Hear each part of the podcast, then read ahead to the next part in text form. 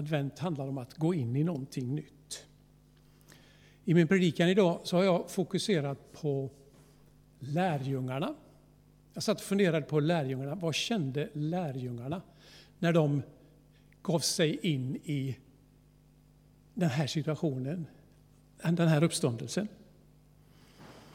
Och sen tänkte jag att jag ska göra lite utflykt i Matteus här och ställa några frågor till dig, vad du känner utifrån du, om du skulle varit med i en del situationer som lärjungarna var med.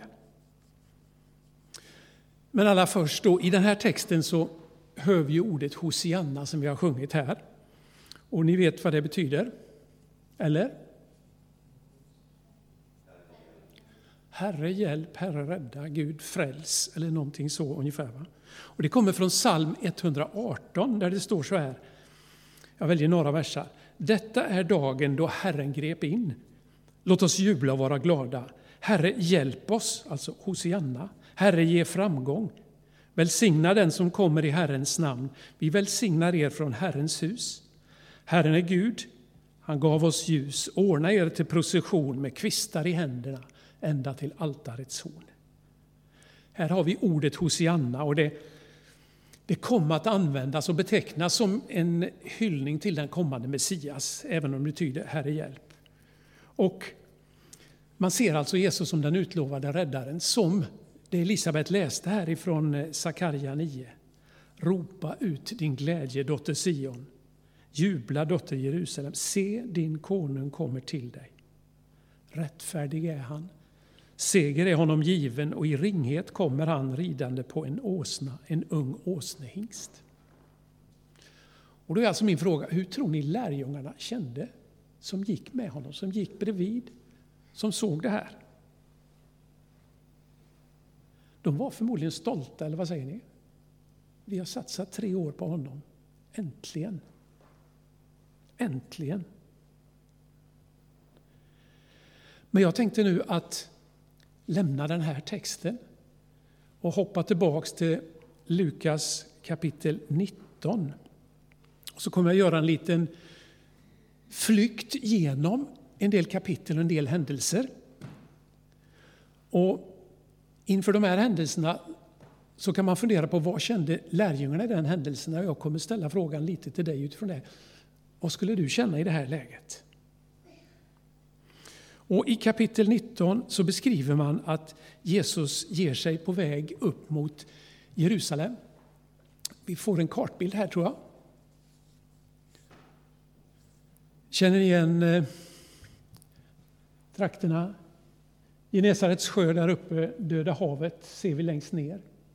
Galileen, så har man beskrivit på den här kartan ungefär hur man tänkt sig att Jesus kunde gett sig iväg. Och här står i kapitel 19 att han gav sig ner i Jordandalen och började vandra neråt här.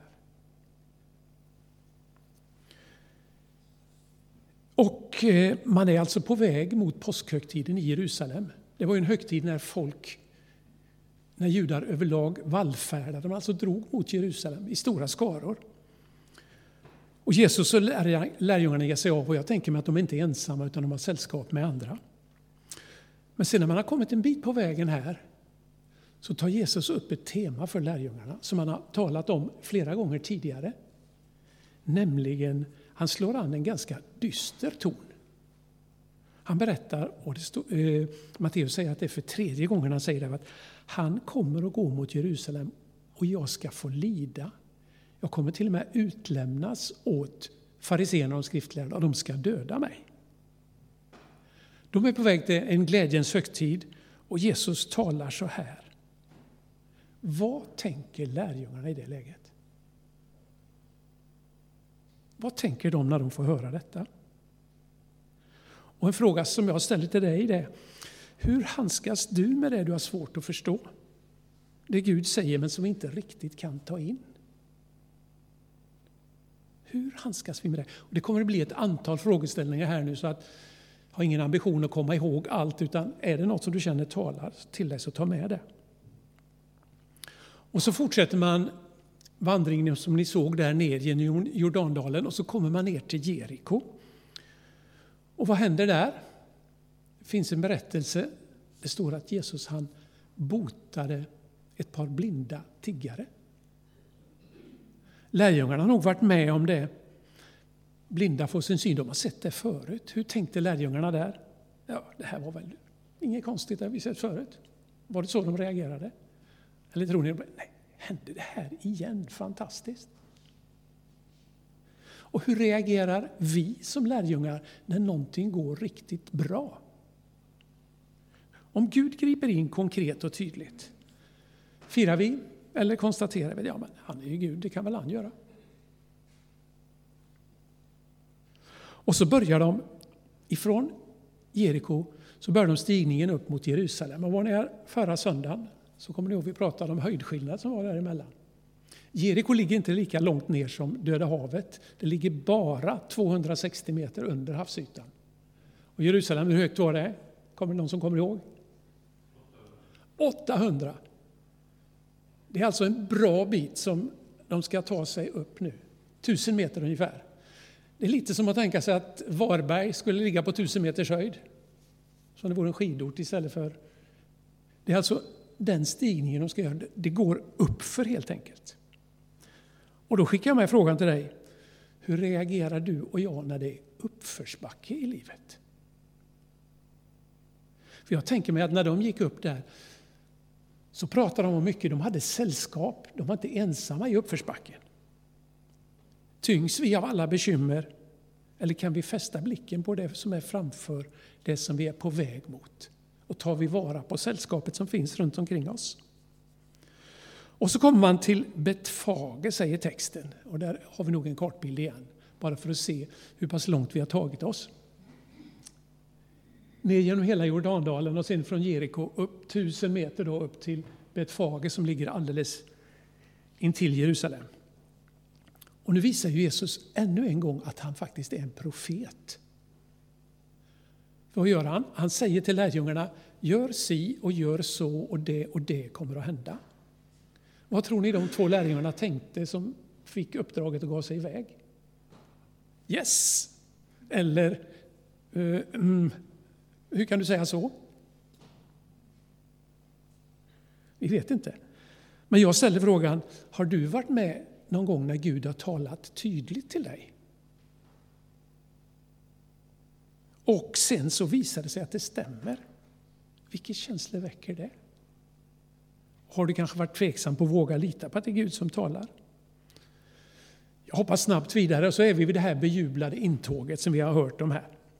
Och jag tänker mig att det kan ju vara många som har följt Jesus upp här. Som är med och som kanske stämmer in och som leder den här jubelkören. Och sen så när de kom in i stan, märkte ni hur texten slutade där? Vad är det som händer? Vem, vem, är, vem är det här som kommer? Profeten Jesus från Nasaret, svarar de då. Och jag är övertygad om att lärjungarna är ganska så stolta vid det här laget. Det är jubel för deras, deras idol, så att säga. Men frågan jag skickar med er här, det är ju hur reagerar vi när de glada nyheterna kommer? På de, hur delar vi de glada nyheterna när de frågar men vad står på? Varför går ni till kyrkan? Varför firar ni första advent?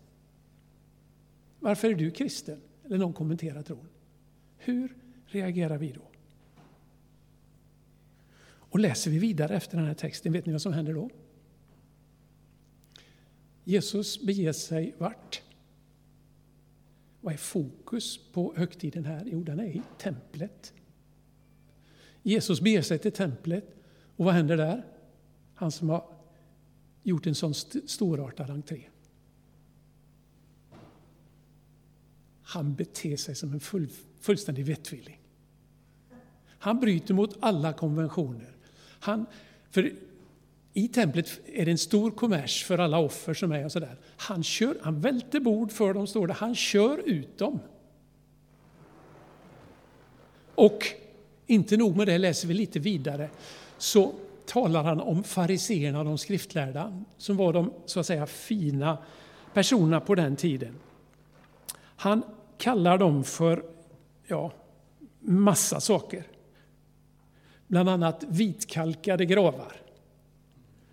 Fina på utsidan, men dödas ben inuti.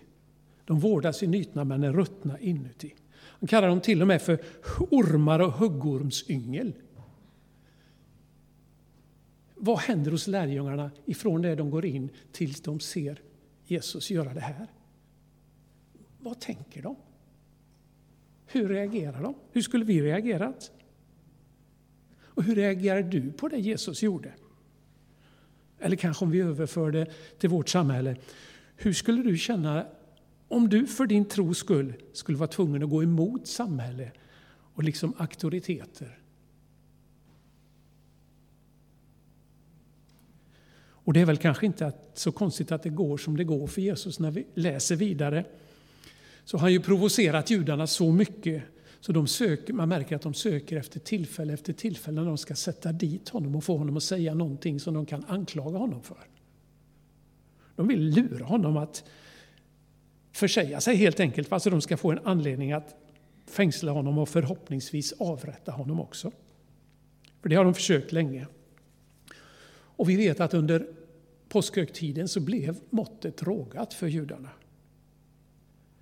Jesus han fängslas, han ställs både inför judiska och romerska härskare. Och han döms i vad som liknar en skenrättegång helt enkelt. Han blir korsfäst och han blir begraven. Och då kan man ju fundera på vad känner lärjungarna nu när Jesus, som de har satsat sitt liv på, storartad entré i Jerusalem. Ja, lite sådär sen när han eh, bär sig dumt åt och så försvinner han. Vad är lärjungarnas känsloläge i det läget?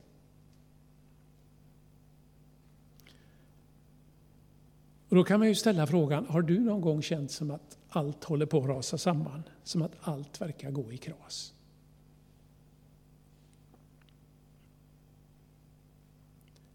Men läser vi vidare så märker vi att sakerna förändras. Jesus han uppstår. Och lärjungarna har ju först svårt att tro att det faktiskt är så. Men de inser att det är verkligt och inser att Jesus har kallat dem. Och han har ju under flera år förberett dem för vad som ska komma. Inte enbart till framgång har de förstått, tror jag, här. Men det sista han gör innan han lämnar dem, vad är det? Han ber dem vänta. Vänta till det är dags.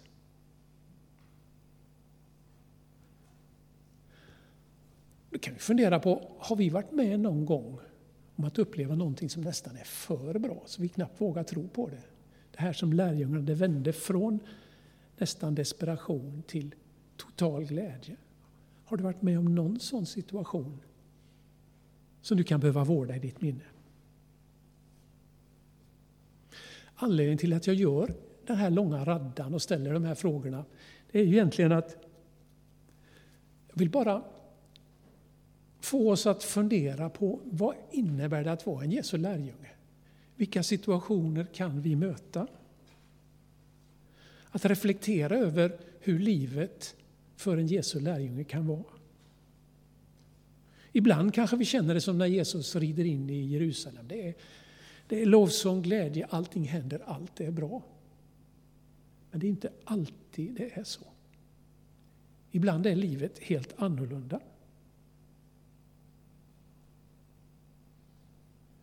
Och jag tror att alla vi som är och vill vara Jesu lärjungar inser att det går upp och det går ner i livet. Vi har höjder, vi har dalar. Vi möter motgångar men vi får också möta glädjen i att följa Jesus. Och jag har ingen aning om var just du befinner dig just nu. kan vi där nere kanske, eller vara där uppe, eller det kanske bara är slät mark.